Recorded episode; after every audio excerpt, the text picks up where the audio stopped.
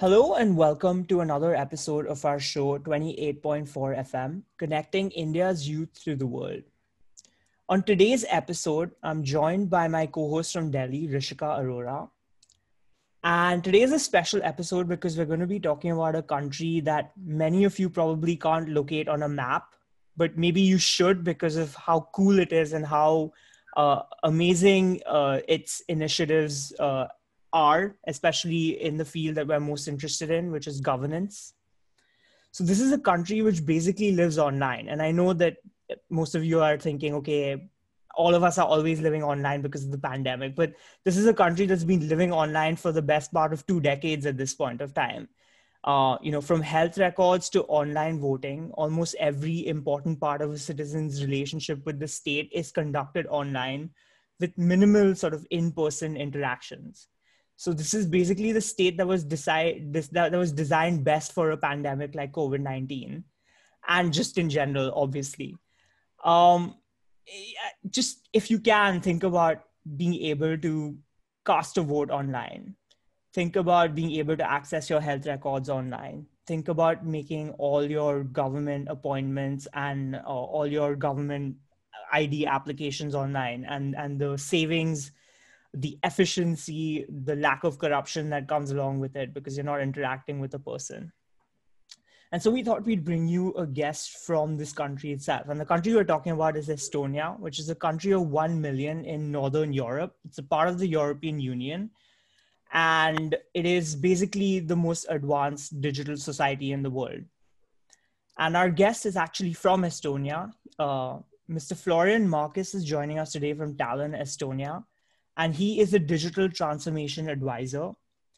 And he's going to tell us the story of Estonia's e digital society. So, Mr. Florian Marcus, thank you so much for joining us. Thank you very much for the opportunity of, uh, of talking to you. And of course, hi to the audience as well. So, let's get right into the topic, which is of utmost importance both here in the United States and in India. We have upcoming elections in uh, you know both these countries. And uh, a lot has been spoken about how these elections are going to be conducted sort of on uh, you know in person during a pandemic. What's it like looking at this sort of situation from estonia? Um, of course there are there are several layers of uh, incredulity towards towards those elections, particularly in the US. If you look at the political climate over there right now, um, in terms of the the way that you would organize an election, uh, that uh, there are discussions about how to do postal voting, how to do uh, voting in person at the polling stations, and so on. Um, it is very hard to relate to for Estonians because in Estonia, i-voting has been uh, available to the, po- the, population since 2005 uh, for local elections, uh, for national parliamentary elections, and also for the European parliamentary elections. Uh, I'm actually uh, not Estonian, I'm German. Uh, but still, I get to vote online through the for the European parliamentary elections and so on. And um, the, I, I, guess the the big question that Estonians ask every now and then to to foreign political decision makers. And where we're still waiting for an answer is why don't you make online voting one of your options? You know why i mean nobody's forcing you to conduct everything online. We're not conducting everything online. We still have paper voting if you want to vote on paper. You know we're not forbidding it or something. Um, but certainly to have it have it digitally available which which i think also makes a lot of sense uh, in the context of, of COVID 19, of course.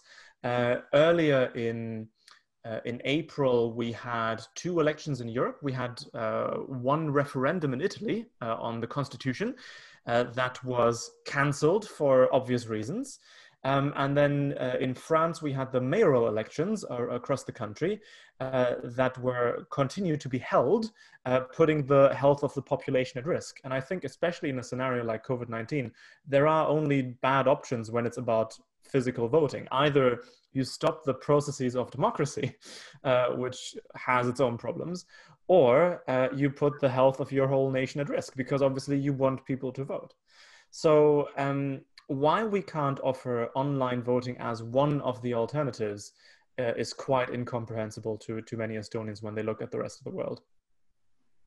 So um, one thing I sort of want to prod is the question of why don't you consider online voting? Because uh, like an intuitive response to that is uh, trust, I mean, security issues or like establishing trust. So when Estonia was going through this transformation, uh, was there any inhibition to creating like a digital state? Were there, what questions were raised with regards to security and how were they tackled? So Estonia had one advantage uh, when it regained independence uh, from the Soviet Union in 1991. Actually, on my birthday, um, the uh, the government had the chance to rebuild its its bureaucratic infrastructure from the ground up because the Soviet Union had just left. Um, so, and Estonia used that chance more so than many other countries, also in the Baltic states, uh, sort of post-Soviet nations. Um, so that allowed us also to to build everything up with security in mind from the very beginning. Uh, Estonia put a lot of focus and hard work uh, into the notion of uh, maintaining and improving or, or, increasing the, the trust of the society. Well, how do you gain trust? I think that's actually a very interesting question. Um, bearing in mind that countries around the world, governments around the world, have gambled away their people's trust over the last few years uh, whether it's in India regarding the, the Aadhaar numbers or whether it's the social security numbers in the US, it's the same story. Uh, so, um, so in Estonia, ha- we, we created very early on this secure electronic identity. Um, that uh, means that identity theft is extremely difficult to, to pull off. Uh, that means it's, uh, it's really hard to hack your identity in some ways. Um, and then, uh, so through that general trust foundation, uh, iVoting became one of the one of the earlier online services actually, uh, before a comprehensive e-health system was actually implemented. Um, and I think the realization there was twofold. Number one, uh, before online voting was possible for the population, um, the cabinet members were already able to vote online on uh, parts of the agenda of, of the meetings. Uh, so, so they thought, why don't we do that for the rest of the country? And that's a fair question. And uh, the, the second point is that also to this day, uh, people or, or, countries around the world that run elections on paper, they like to question um, the veracity, the reliability of the digital voting procedures, but they don't look at their paper voting procedures and think, hmm, could we could we do something wrong with this as well? How could we abuse this system right now? Um, and whether it's about uh, electronic uh, ballot machines in the US or whether it is about uh, who does the vote counting in India, like it's a it's a random third person that you have to trust that they're counting your vote the way you cast it. Uh, it's a it's an extremely remote and uncontrollable system, especially at the scale of India. Uh, so so why exactly we trust uh, the offline version, but would never put our trust in an online system? Um, I think I think some people have to to answer those questions as, as well. Uh, can you create unsafe online systems? Absolutely. If you do it, if you build it up the, in the wrong way, if you don't even have a have a secure uh, digital identity to start with, then the whole procedure will be flawed, most likely. And this is what we see around the world right now but um, but it is possible to have secure online elections, and we've had that uh, for yeah for 15 years now so um, it's going well. This is really fascinating to me so let me just break it down. How does it work on election day? Do you have sort of a voter id or or you know that's what we have in india but how like walk us through the process of actually casting your vote. What does it look like? Sure. Um so in Estonia, everybody has an electronic identity. It's it's connected to a personal code, it's comparable to the to the Aadhaar number. Uh, how many how many digits does your number have? It's probably a few more than than ours. We've got eleven digits. We've got nine, I think. Ah, okay. Well, ours is longer, I guess.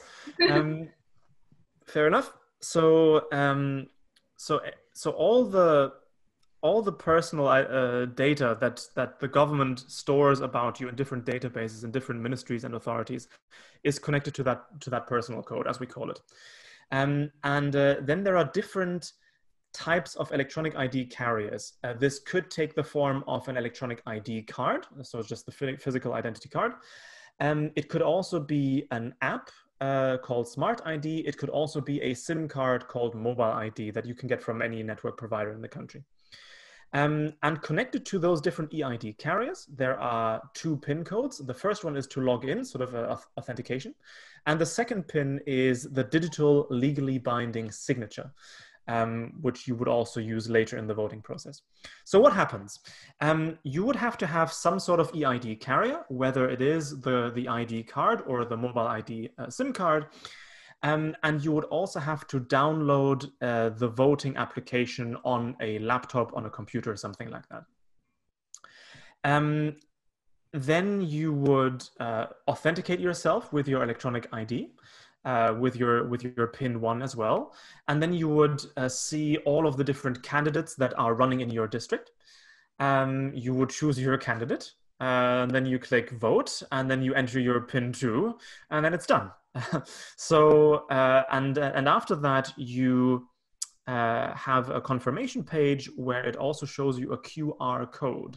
The QR code you can scan with your phone to see whether the vote, the way you gave it, arrived unchanged at the voting server. So maybe there was someone who tried to intercept your vote for some reason, um, and uh, and that way you can make sure that that did not happen. Uh, the big question for many governments when they when they talk to us is how can how can the government be sure that uh, I, as the voter, was not forced or bribed to vote for a different candidate. You know, maybe maybe one of you guys was sitting behind me holding a gun to my head. How can we make sure that that doesn't happen? Well, first of all, I think you're nice folks, so I'm I'm pretty sure you wouldn't. Um, but we also have another uh, an, another point um, that's very important. So, um, Abhishek, you, you mentioned at the very start that uh, on election day, we don't really have an election day. We more we rather have an election week. So every election in Estonia is ten days long, the first seven days are online. So during those seven days, you can vote as many times as you want, and only the last vote counts. So, for example, you can hold a gun to my head. I show you that I vote for your candidate rather than for mine. And then you leave my house because you have to force many, many people to vote for your candidate. And then I just change my vote. Yeah. Um, and so after that seven day online voting period, there's a two day break where everything is sort of uh, calculated.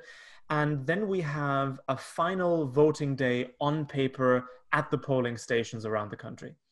Uh, and if you cast your vote on paper on voting day, then it also overrides whatever you did online. So the paper vote still technically trumps the digital vote if you decide to vote in both ways uh, for ballot secrecy reasons.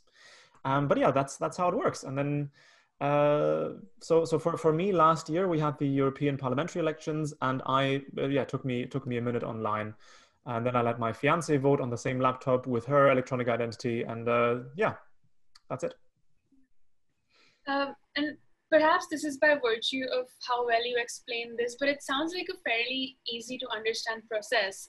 Uh, and when we talk about online services, two questions that are often brought up eh, are digital literacy and accessibility. Uh, does everyone have access to the internet? Does everyone have access to an electronic device? So in Estonia, how is this access sort of promised? How is uh, the universal franchise extended to every single member of society? Sure. Uh, so, in general, internet is seen as a social right, meaning that many public places, uh, public spaces, and so on, they they offer free Wi-Fi without any login or something like that. Um, people are still responsible for having their own electronic uh, devices, although I think these days it's fair to say that most people have one. Um, in Estonia, we also have 98% 4G uh, coverage in the entire country. Uh, so it's it's pretty easy to to sync up. Um, to be honest, yes, that was easier for Estonia to achieve than it is for India for geographical reasons. Not just size, but also the, the nature of the terrain is a bit more challenging in, in India, uh, I suppose. Um, uh, about digital literacy, this is actually one, one core component that we need to talk about uh, when we discuss digitalization. Um, I think part of the key lies in education, that you, you teach people this is what a computer looks like. That's a mouse click. This is Google Chrome, and here's how you save a Microsoft Word document or something. So, so that's just basic skills. But the question is um, also, even if you know how to get to the government website, uh, are you tempted to use their services? And when many governments around the world think about digital services, I think in their heads, it's primarily how can we transfer the paper process to a digital format, but sort of a, like a one-to-one conversion. So in, in terms of a, a tax declaration, or you have to fill in the same things, but it's now on a PDF, you know?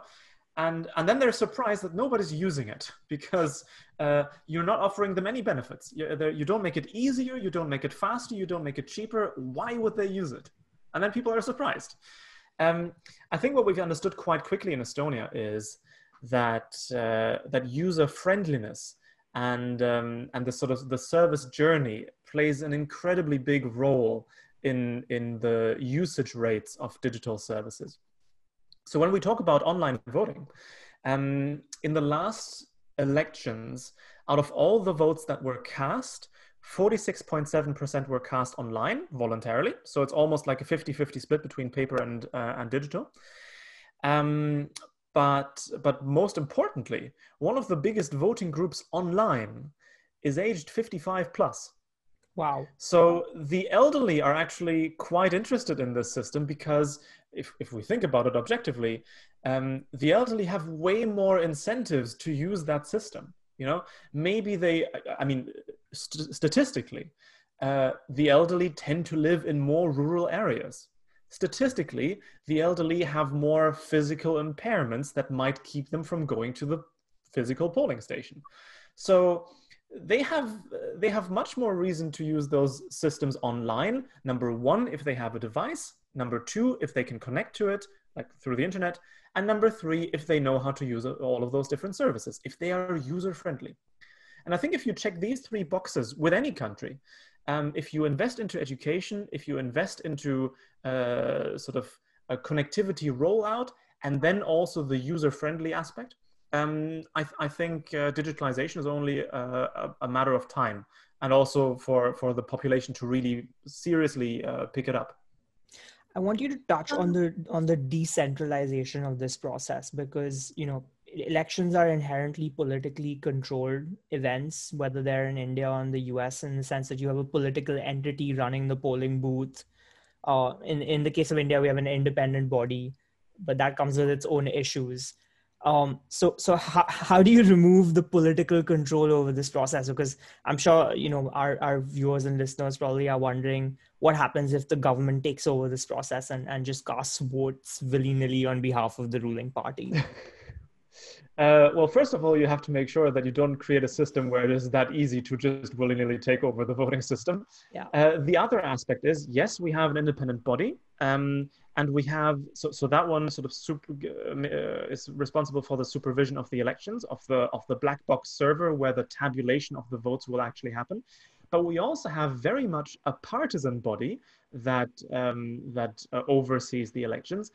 But, and this is a very important but, um, there is always a representative of every single party present in parliament. So it's not just the government that, that's, uh, oh, 80% of the votes came in for us. What a great surprise. uh, it's uh, all the opposition parties will be present. And of course, also international observers, you know, just like in most other democracies, we let, we let those people in because we think we all benefit from that. And uh, quite, in, quite importantly for them, uh, online voting also makes their job easier because you don't have to be in every single polling station around the country you know and and the bigger the country i mean um, think, thinking about how many international election observers go to india uh, that must be thousands of people just to make sure that in every single state and in every single district you know the, the processes are more or less legitimate. Um, but if you have around 50% of all votes cast on one server then yeah you just have to wait in that room and and oversee the process there. So it, it makes it it makes it more reliable in that way uh, as well. Um, i guess just a small follow-up uh, so would you say that the prevalence of digital services and of course digital voting does it in any way contribute to what most of the youth in the country pursue. And uh, I guess what I'm trying to sort of get at is in what ways do young students who who might be choosing what to major in or what to like pursue in general, uh, in what ways do they contribute to sort of holding up this digital infrastructure? Um, so bearing in mind that Estonia has developed this digital reputation over the last 20 years or so, uh, IT studies are incredibly popular in Estonia, relatively speaking.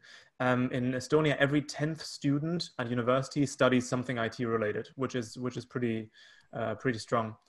Um, and, and not just programming, but also cyber and IT law, e-governance, change management. So like everything that is connected to those, to those processes overall um, I, I, think is quite fascinating and important.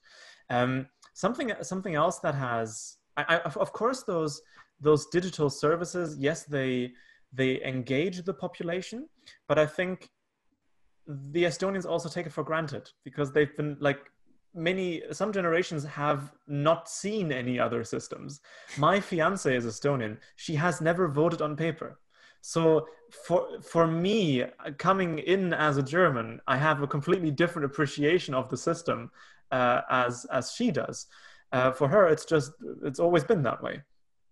Um, so so I don't think I don't think it contributes uh, so much in that way.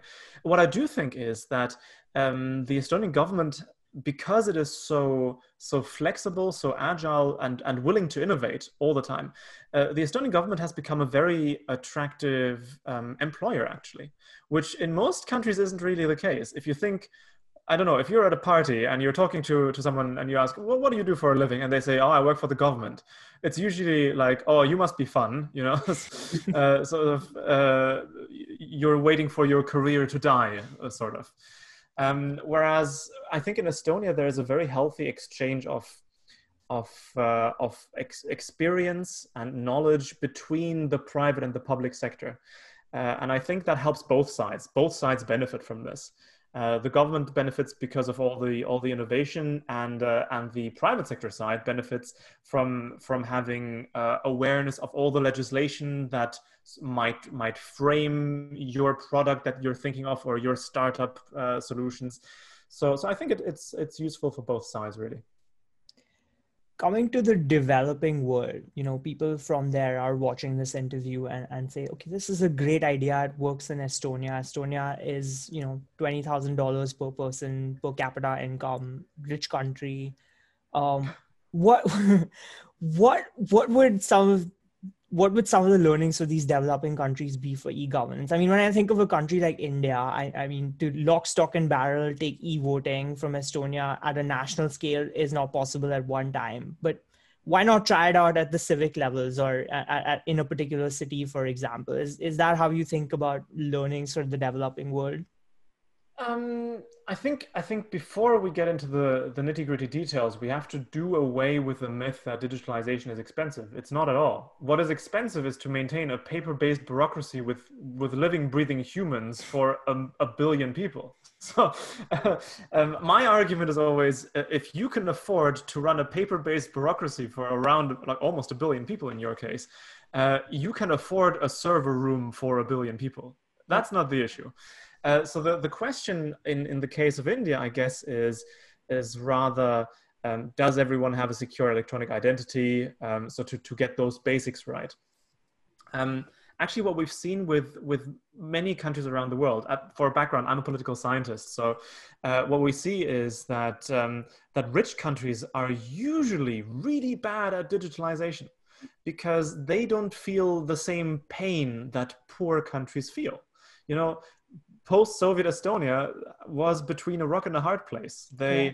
they didn't have a, a, lot of manpower. They didn't have a lot of money either. So they knew the only way uh, is like to invest right now and then hope for the best. Um, and I, and I think the, the same is true for for other, for other countries.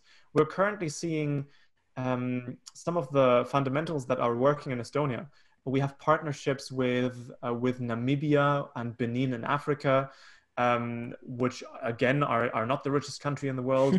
uh, we we have a cooperation with Ukraine, which by uh, European standards is also still very much a developing economy.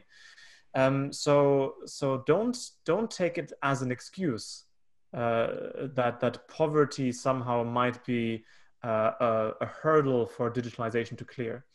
The bigger challenge usually is, and we see that around the world, regardless of, of wealth status, um, is how federal is your government structure. And now, we're, when we're talking about India, of course, uh, there's a lot of fragmentation going on, Correct. just like in the US, just like Germany as well. Uh, and those countries tend to struggle a bit more with digitalization because uh, in most instances, the government, the national government that is, is very reluctant to put down very clear frameworks for what are the security standards, what is the data exchange protocol that we're going to use, uh, which authority has the right to ask what other authority for what kind of data. Uh, that's tricky stuff. Um, so I think bearing that in mind, um, having pilot projects in one district uh, in India or maybe one federal state in India, right. uh, that's already a pretty a pretty big challenge given yep. the size of your federal states. Uh, but uh, I think it's a good good place to start, and then from that pilot project to see what works and what doesn't for your country, because you can't copy paste, you know, one to one solutions from Estonia, um, and then see see where it goes. I mean, looking at Estonia, it, it feels like we're looking into the future, honestly. I mean, it, it feels very fitting for 2020. Like, of course, this is how things should be, but at the same time, it's also so unfathomable. How is it that that's how things should be?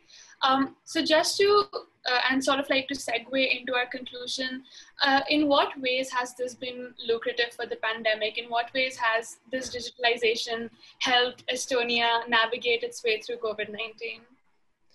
Um, so before I answer that question, you you mentioned the point that it, it seems sort of surprising for 2020. I think uh, the and this is an extremely sad point actually. Um, in the private sector, I can order a pizza to your house in 20 minutes yeah. and pay online. You know, I can I can book a hotel in Bangkok right now, and it's going to be reserved in two years from now. Yeah and that's normal. But somehow people around the world have gotten used to the fact that the public sector sucks. you know? Why, why have we come to accept that the gap between the public and the private sector is 20 years? Yeah. I, I think so. So in a way, Estonia, yes, it deserves some praise, but Estonia, the, the government sector is still lagging behind the private sector by three years or so we are starting to think about how we can use voice assistants. Google has figured that out, stuff out years ago. Yeah. So um, I, I, think it's always the private sector's job to innovate uh, with all of this, and that's good. Uh, but the, the public sector should not take that as an excuse to lag behind too much, uh, but always stay a couple of years behind, but keep catching up. To answer your COVID question, um, of course, what's what's been happening around the world is is tragic. Uh, it's uh, I mean it's it's hundreds of thousands of deaths uh, around the world, um, which um, which is of course good for no one. Uh, but but on on the digital agenda itself, uh, it's been a bit of a blessing. Uh, because usually the the question that people ask us is, what if these digital services fail? what if there's you know there's a power uh, cutout or there's server overload or something? And finally we get to ask well what if the physical uh, services break down? What if you're not allowed to go to the office anymore? So finally we get to ask that question in the other direction um, and uh, so so to go in in the direction of your question um, the the pandemic for us has been pretty straightforward uh, we've already had the entire e-health dataset of every single citizen and resident digitalized. So when it came to implementing a COVID test, you just had to add one more red button to the e-health system and, and the website. Um, the, the whole data exchange worked rather, I mean, at the start, we had to develop some new infrastructure, of course, for that data exchange in particular. But, but the infrastructure was already existing beforehand. Um, talking about digital signatures, uh, before the pandemic, um, the digital signature alone has saved Estonia around 2% of the GDP every single year because wow. we use it a lot. Yeah. Um, so we don't do paper signatures. For me, that was also crazy when I came here. And um, so, so in that way, nothing has changed. Uh, what, what has changed, of course, is that we don't do physical meetings so often anymore. Um, but but the the supporting mechanisms for, for all of that, the data exchange, the the digital identity, the the signatures, and so on, all of that people have already been used to for for many many years, and uh, and so I think that's been that's been extremely helpful. Also, another example would be e-education, where the government declared um, towards the end of one week in March, I believe it was, I think it was like a Thursday or Friday, uh, we're going to close all schools n- next Monday. and then the schools were like, oh, okay, that's fair. That's understandable. And then we already had every school has an e education system. Uh, all the education materials are online. Uh, so, so it was uh, just a switch to the digital world. And, um, and we can, we can hold on to this mode of, of, uh, of interaction for another year if we have to you know the, because it's already there. So uh, no one's enjoying the pandemic and also in estonia we've we've had uh, we've had cases of infection of course. Um, but but overall the disruption to our system has been a lot more manageable than what we see in most other countries. I think this is like the best sort of to use uh, to, because of lack of a different word best sales pitch for a digital society is is something like this because you know you keep thinking about digital society as an enhancement to your way of living. But this in this instance this is how you live. And and it's entirely possible that you have another pandemic in 10 years. I mean that's the surest bet that you can make. But if you had to sort of summarize sort of your take on what the biggest benefits for citizen state relations is from a digital society in a couple of sentences what would the, what would those be in the shortest form, e-government is not a gimmick, a nice to have. It is a serious improvement to your quality of life. If you can declare your taxes in three minutes and you can just have a coffee afterwards because you just saved several hours of work, you've saved the money on the tax advisor, and so on if you imagine that uh, in my five years here in Estonia, I have never been to a government office. You just, you don't have to think about that part of your life anymore. Full stop. So I think this is an extremely massive benefit. The bigger your country, the bigger the benefit. And um, the, the only way is digitalization because if your country does not digitalize, your neighboring country will, and it will attract the young, the talented, and so on. This is what we see in Estonia. This is what we see with countries around the world. I think if I had to add to that to people listening to us, just expect better from your government. Be aspirational for a better society and for a better government. It's possible.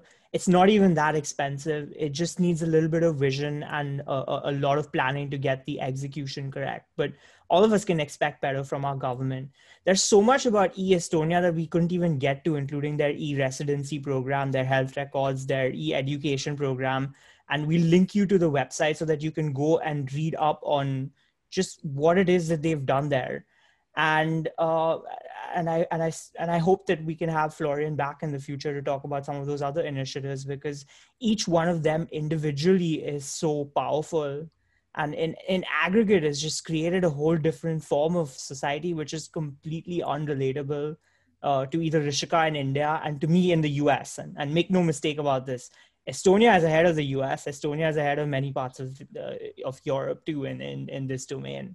Absolutely. Um, if, if I may add one more thing to this, don't just expect more of your politicians. Become a politician. A 60 year old man or woman does not care about digitalization because they didn't grow up with it, they weren't raised with it, and they don't use it today. Yeah. So you have to bring into politics what you care about, and no one else can do that for you. So that's going to be our 10 second ad for every single candidate, young candidate contesting elections in India going forward. But on that note, Florian, thank you so much for joining us. While I go and Google how to become an Estonian, uh, I think we'll wrap up there. And and thanks so much again. Yeah. Thank you very much for for the good conversation and thanks for listening. Thank you. Thank you.